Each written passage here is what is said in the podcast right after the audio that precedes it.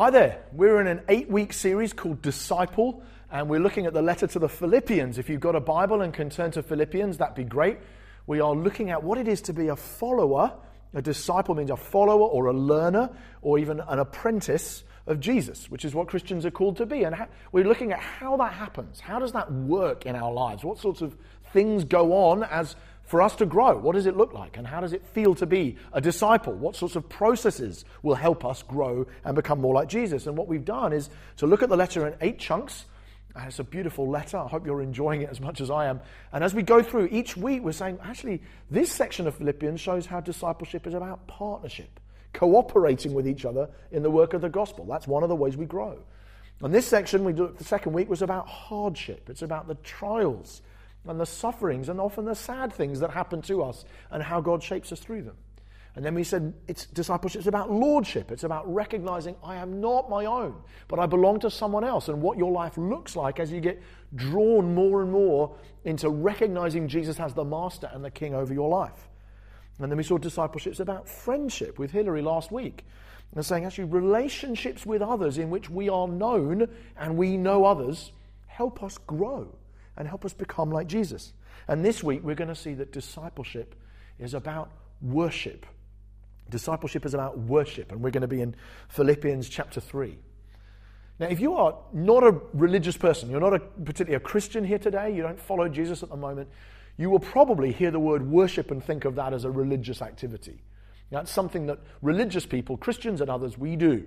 But it may not be something you feel like you do. You think, well, worship's not something that you do if you're a regular, ordinary, secular person in Britain. It's something religious people do. And if that is the way you would think about it, I just want to read you a quote to hopefully make you think from a, a guy who's not at all a believer. He's an American novelist called David Foster Wallace, very insightful guy. I want to read you a quote. It's quite a long quote, so bear with me, but I think it's a very helpful challenge to us to think about the nature of worship in ordinary life, even for those of us who are not, like he is, not religious. This is what he says In the day to day trenches of adult life, there is actually no such thing as atheism. There's no such thing as not worshipping. Everybody worships. The only choice we get is what to worship. And an outstanding reason for choosing some sort of God or spiritual type thing to worship, be it JC, I think that's Jesus Christ, or Allah, or Yahweh, or the Wiccan mother goddess, or the Four Noble Truths, or some infrangible set of ethical principles, is that pretty much anything else you worship will eat you alive. If you worship money and things, if they are where you tap real meaning in life, then you will never feel you have enough. I think he's right about that. You worship money, and money will never be enough because you never have enough. You worship your own body and beauty and sexual allure, and you will always feel ugly. And when time and age start showing, you will die a million deaths before they finally plant you. Again, I think that's true. If you want what you care most about in life is your beauty, then it eventually will master you and you will never be able to live up to it. You worship power, you'll feel weak and afraid. And you will need ever more power over others to keep the fear at bay. Worship your intellect, being seen as smart. And you will all end up feeling stupid, a fraud, always on the verge of being found out, and so on. What he's saying is, you can't worship nothing. That's not an option. What you do is you either worship a God, a, a, divine figure, or you worship some human thing of your own making. But if you do, it will eat you alive, it will destroy you. Everybody worships. The choice we have is what or who are we going to worship? And let's read Paul's answer in Philippians chapter 3. Finally, my brothers, rejoice in the Lord. To write the same things to you is no trouble to me and is safe for you. Look out for the dogs. Look out for the evildoers. Look out for those who mutilate the flesh. For we are the circumcision who worship by the Spirit of God and glory in Christ Jesus and put no confidence in the flesh. Though I myself have reason for confidence in the flesh also. If anyone else thinks he has reason for confidence in the flesh, I have more. Circumcised on the eighth day of the people of Israel, of the tribe of Benjamin, a Hebrew of Hebrews, As to the law, a Pharisee. As to zeal, a persecutor of the church. As to righteousness under the law, blameless. But whatever gain I had, I counted as loss for the sake of Christ. Indeed, I count everything as loss because of the surpassing worth of knowing Christ Jesus my Lord. For his sake, I have suffered the loss of all things and count them as rubbish in order that I may gain Christ and be found in him, not having a righteousness of my own that comes from the law, but that which comes through faith in Christ, the righteousness from God that depends on faith, that I may know him and the power of his resurrection and may share his sufferings, becoming like him in his death, that by any means possible I may attain the resurrection from the dead. This is the word of God. Discipleship is about worship. For we are, he says, the circumcision, we who worship by the Spirit of God and glory in Christ, Jesus and put no confidence in the flesh. So we learn from Jesus and we become more like him as we worship God by the Spirit and glory in Christ Jesus and nothing else. Everybody, everybody worships. As creatures, we're, we're not capable of not doing that. That's what that David Foster Wallace quote was saying. We're not able not to worship. We are wired to try and find our meaning and our purpose and our destiny and hope in something outside ourselves.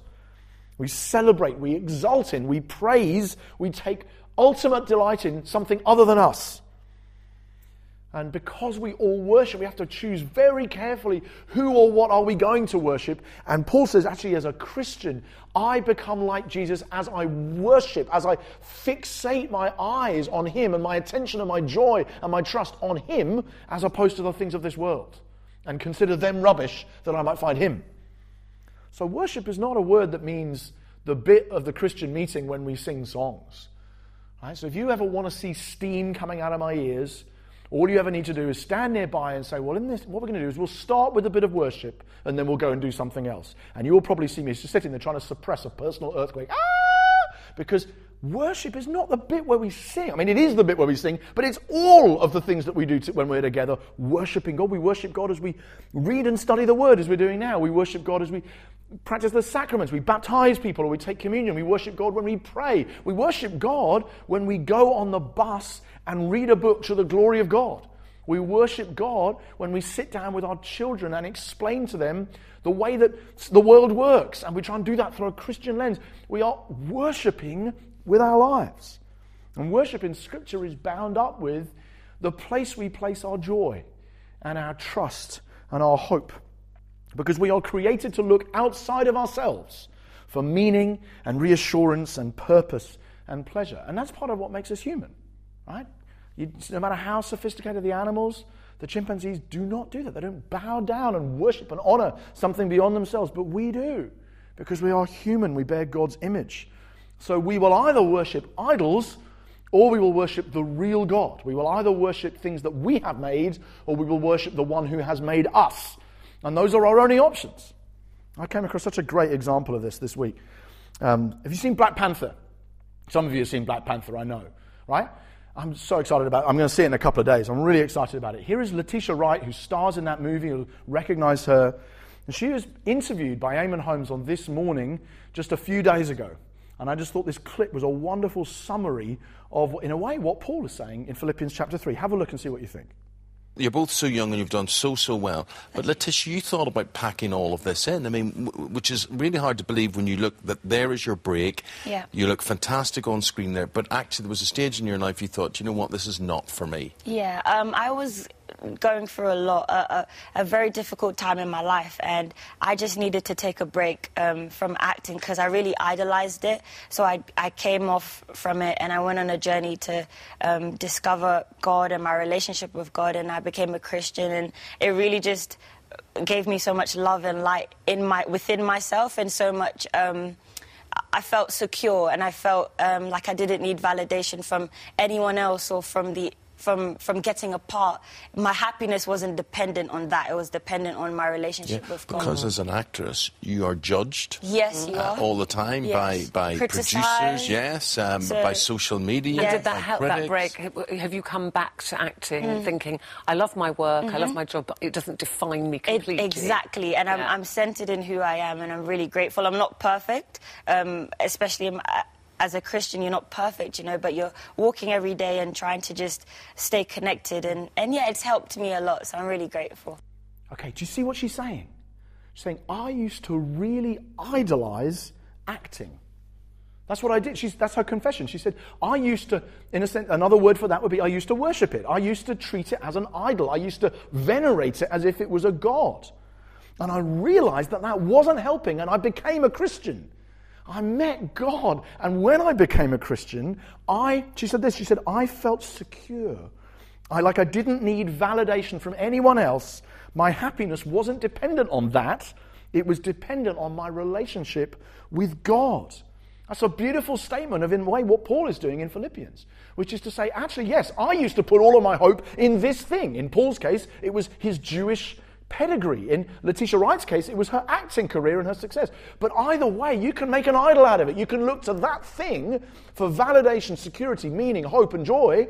And she said, I had to stop doing that and effectively said, consider it rubbish that I might find Christ. And now my happiness comes from Him. I don't need to get it from this. Disciples of Jesus are the people who do that.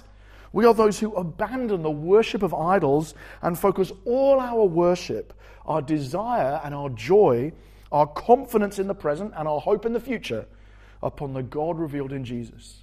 That's what it is to worship.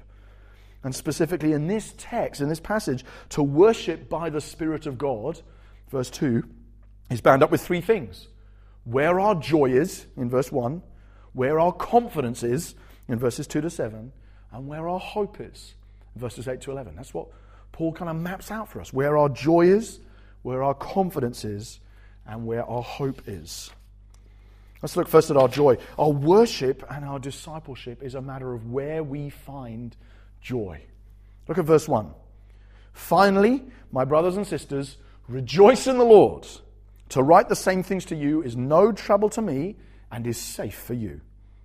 I love how Paul says, finally, even though he's only halfway through the letter, right? You've heard preachers do that before. I'm not going to do it today, but he comes back and says the same thing later on in chapter 4 rejoice in the Lord always. And again, I say, rejoice. That's what Paul, for him, the second half of the letter is bound up with joy in God. Finally, brothers, rejoice. And then he talks about what seems like something else and then comes back to it. Rejoice always. And that tells me that this sort of this section of the letter in his mind is about joy. It's about rejoicing in God. And that is such an important thing to recognize when it comes to worship. You see, to worship somebody is to find joy in them. That's how we do it. That's how you and I worship or praise something or someone. When you delight in a person, you actually honor them, you validate them, you praise, you esteem them. That's what happens when you delight in someone and get happy in their presence. So imagine I'm, I'm a pastor. Imagine I, I do a pastoral visit. I go around and see somebody who's perhaps ill at home or in the hospital. And that person says, Oh, thank you so much, Pastor. Thank you for coming. And I say probably something like, Oh, it's my pleasure. I love, I've so enjoyed being with you today. It's been my pleasure to be here. Not once in my pastoral ministry has anyone at that point ever said to me, You are so selfish. You just only did this because it made you happy. You're supposed to do this for me. You do it for you. You make your pleasure, your delight. You say, no, no, no. No one thinks like that. Why? Because for me to say it pleases me to be with you is a way of honoring them and praising them.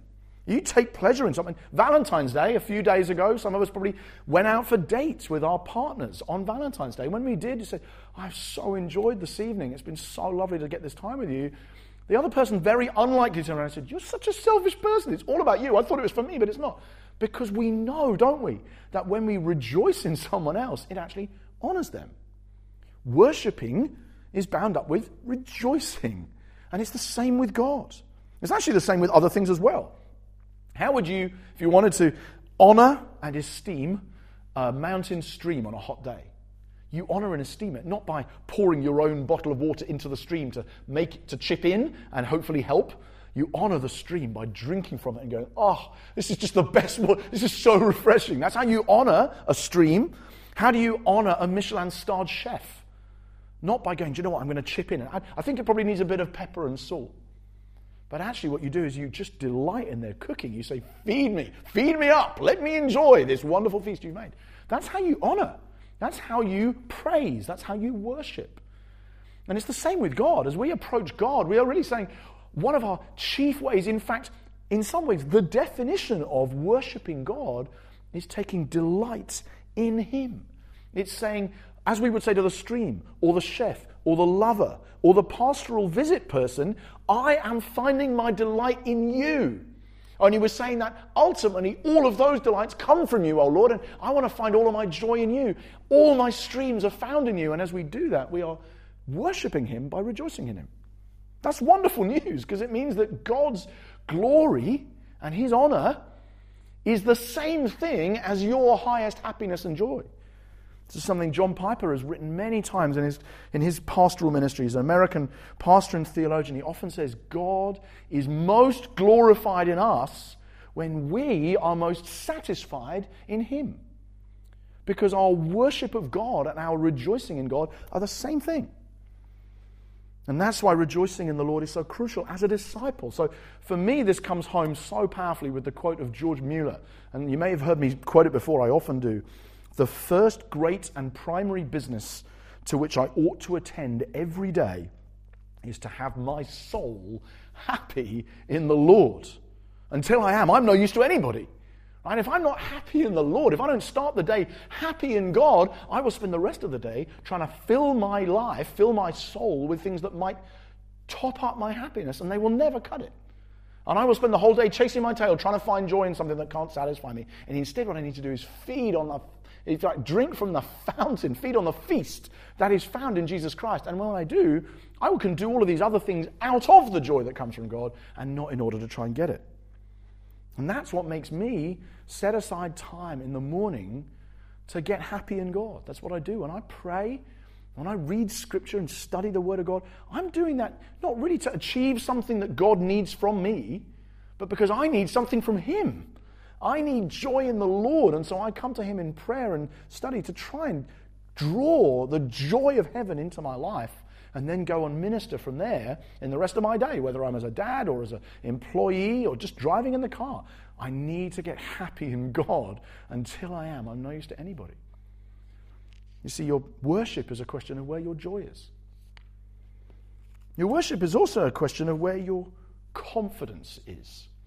All right, we worship. You can tell what you worship by where your joy is, but also you can tell what you worship by where you're confident. What do you trust?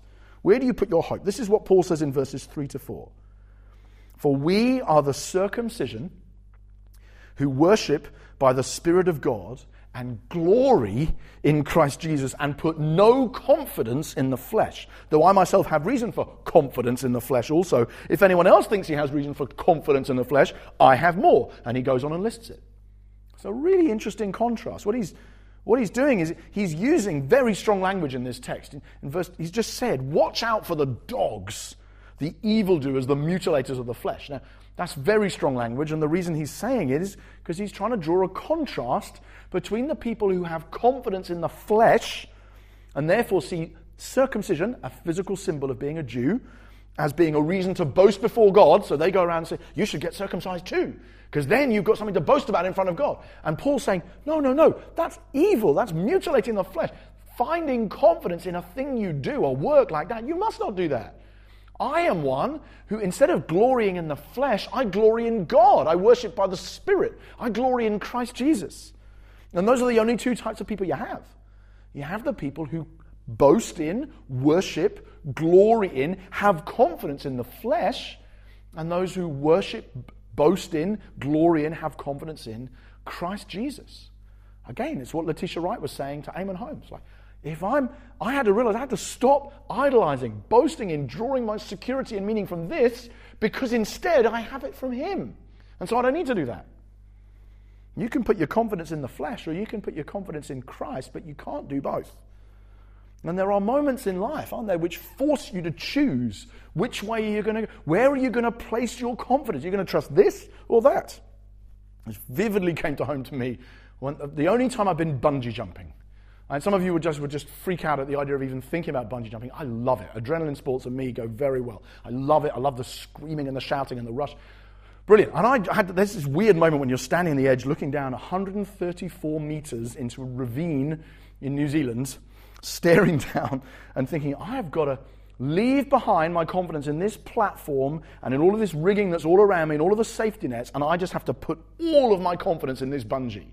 If I don't do that, I'm never going to jump. So what you do is you stand at the end, and it's weird. Your body has this kind of no, no, no, no, no, don't jump into the jaws of death because it's like your body's got thousands of years of history telling you that jumping into a ravine is a bad idea. And yet in the last few years, someone says, "Well, just, just attach to a bungee. What's the problem?" And so you're trying to make yourself jump, and then you go and off. For me, I kind of wavered for I don't know five, seven seconds or something, and then off I went.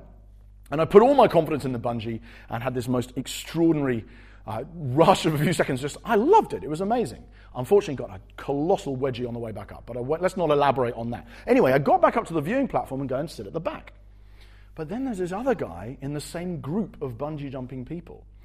And he, bless him, is trying to conquer his fear of heights by doing the three biggest bungee jumps in New Zealand. And that's what his story. And he's done the other two. And he's trying to do this one. And he shuffles to the front, and you can tell he is terrified and it's this excruciatingly awkward few minutes as the guys who are running the bungee jump are trying to encourage him gently to go because he's slowing everybody up and no one else can go. And he keeps nearly doing it and then pulling out, and nearly doing it and pulling out. And in the end, he decides, I just do not have enough confidence in this one thing. So I'm going to lean on the confidence I have in all of these other things. I'm just going to stay on the platform. And he feels defeated and gutted. It's a horrible, in some ways, a horrible ending. It's a sad story about this, this poor guy but actually, both of us in different ways face the challenge. You can place your confidence in this stuff that holds you secure, or you can put all of your confidence in that thing. But you cannot do them both. You have a choice to make. Are you going to glory in, boast in, stand on the foundation of this? Or are you going to let go of all of it, consider it rubbish that you might gain the bungee and leap into a different kind of experience that you can't have from up here? And Paul says, I've got more sources of fleshly security than anybody I know. I've got more ticks on my CV than anybody else. Circumcised on the eighth day, an Israelite, Benjaminite, Hebrew of Hebrews, a Pharisee, a zealot. I persecuted the church. I was so passionate for God. I was blameless. But whatever I had, I had to stand at the edge of the, edge of the platform and count as loss for the sake of knowing Jesus Christ, for whose sake I have lost everything. You see, somebody flying down a bungee jump at that point, that adrenaline rush, nobody's going, oh man, I, I, wish I'd stayed up in the platform. This is amazing. It took a leap, but now that I've made the leap, oh, I'm so glad I did. Paul's done that. He said, whatever gain I had, I count as loss for the sake of Christ. And to worship by the Spirit of God for Paul required renouncing his confidence in the flesh and putting all of his confidence in Jesus. In Paul's case, as I say, that fleshly CV was Judaism. In Letitia Wright's case, it was acting. In my case, it was intellectual credibility. I still face it with my friends and contemporaries. Are you seriously saying you are stupid enough to believe that? You honestly that naive, you believe this is true. In your case, it could be money. So actually, might, you might find it very hard to let go of the confidence you have in money in order to be found in Christ and gain Him. It might be education. It might be your looks, your appearance, your physical form. It might be your career. All of us will probably have something which draws us to place confidence in the flesh somewhere. And worship involves saying, I don't trust those things anymore. I don't have confidence in those things. Whatever was to my profit, even though those things are all good. Who wouldn't want to say, I've got enough money, I'm an attractive person, I'm educated? Of course, those things are good. They're gifts from God when they're given to us, but none of them are big enough to carry our confidence. And there comes a moment when we have to say, I consider them rubbish that I may find Christ and be found in Him. I'm going to glory in Christ Jesus and jump on Christ, the solid rock I stand. All other ground, all of it, is sinking sand. We know what we worship by where we place our confidence. So we know what we worship by where we find our joy and where we find our confidence. So if you're not sure what you worship, those two things will tell you. But the third thing that will tell you, which prompts one of the most famous passages in Paul's writings, is where is your hope? Right? Where's your joy? What makes you happy? Where is your confidence? What do you lean on when the chips are down? And where is your hope? Where do you, where do you daydream? What's the future that you anticipate that gives meaning and shape to your life now? You can tell what you worship by where you put your hope. What is the thing that you are looking forward to more than anything else in the world? What is the future dream that animates your life and that drives your decisions? What's that? What's the thing at the end? What's the pot of gold at the end of the rainbow for you? Is it a job? It Depends on our age, you see. It would be different things for different people, but it could be a job. It could be getting married. It could be having children. It could be career success. It could be financial independence or grandchildren or retirement. And all of those things are good, but none of them are enough. It's like that line I heard, but I can't remember who said it. Somebody said, When I hear that somebody's just bought their dream house, I find it really sad that their dream is as small as a house. That line really hit me because I thought, you know, there's some of that in me, a dream holiday. That's, I'm less about the house and more, would be more about the experience, I suppose, as a person, hence the bungee jumping. But the idea that my dream is small enough to be captured in a holiday somewhere or in a house. For Paul, this is what the hope was, verses 10 to 11. That I may know him and the power of his resurrection, and that by any means possible I may attain to the resurrection of the dead. That was the hope that gave shape to his life. Paul wasn't running as a person who thought he'd already got it all. He was running because he said, There's a future that's better than this one. This is not all there is. So when people turned to Paul and said, Are you seriously saying you believe in God, what with all the suffering? He's saying, I know, it's terrible suffering. I've suffered even more than you, but that's not what I'm living for. I'm living for the day when there won't be any suffering, when I have been raised from the dead and inherit a new creation with Jesus. Worshipping by the Spirit does that. As we worship, we find ourselves caught up in a different, not just a different joy, a different confidence, but a different hope. We find we hope less for a house and more for our Father's house. We find we hope less for children and more for the inheritance that Isaiah says is even better than sons and daughters. It means our future plans are not focused on retirement for two decades, but on resurrection for eternity. And so you know what you worship by where you place your hope. And if you are like me, you may find keeping your dream there on the resurrection from the dead and the future restoration of all things, you may find that hard. You may find your life is like your, your hope is like a weeble. It just sort of you push it towards biblical vision of the future, but then it swings back again and normalizes into a place where you're spending all your time daydreaming on earthly things. And if that's true, I just here's what, what I do is I just spend a lot of time reflecting on the new creation and fueling my hope for that day to come, praying into it. Your kingdom come, your will be done on earth as it is in heaven. Get a book on it. Read. Or whether some of us will be a theology of heaven. We want to read a biblical study on these things. Some of us, for me, a lot of the time, it's Narnia or books like that, which just paint a bit, Lord of the Rings, books which paint a picture of the new creation and frame this life as a struggle in light of which we then inherit eternity and make sense of what's gone before. I spend time literally daydreaming about eternity. It's something my wife and I have done together. Fuel your hope because you might be hearing this thinking, well, yeah, I want to be a worshiper, but how do I hope in Christ Jesus as opposed to doing all these other things which are so much more visible to me? I think part of the answer is we have to fuel our hope by the way we spend our time, use our thinking, our prayer lives, our songs to draw us into that vision of the future so that not only our joy and our confidence, but also our hope are found in Christ and the resurrection from the dead. Discipleship is about worship it's about where our joy is and where our confidence is and where our hope is. And we are invited to rejoice in the Lord and to glory in Christ Jesus rather than the flesh and to look forward to the day when we will inherit the resurrection from the dead and there will be no pain, crying, tears, death, none of it. Joy and confidence and hope realized, worshiping Jesus Christ worshipping by the Spirit of God. May we count all things, like Paul did, as loss because of the surpassing worth of knowing Christ Jesus, our Lord. Amen? Let's pray. Father, we thank you so much for this glorious joy that is found in you. This magnificent confidence that never lets us down. Again, as Letitia Wright was saying, I, when I found happiness in Him, I didn't need it from them. And this wonderful hope that we know, we know, we know that what has already happened to the body of Jesus is going to happen to our bodies too. We thank you for the joy and confidence and hope that's found in you. May we be worshippers. Oh, God, may we, may we be disciples that worship in the Spirit of God that don't put our hope in the flesh, but that increasingly grow in our trust in you, our joy in you, our hope in you. And as we do, may we become more like Jesus. And we pray it in his name. Amen.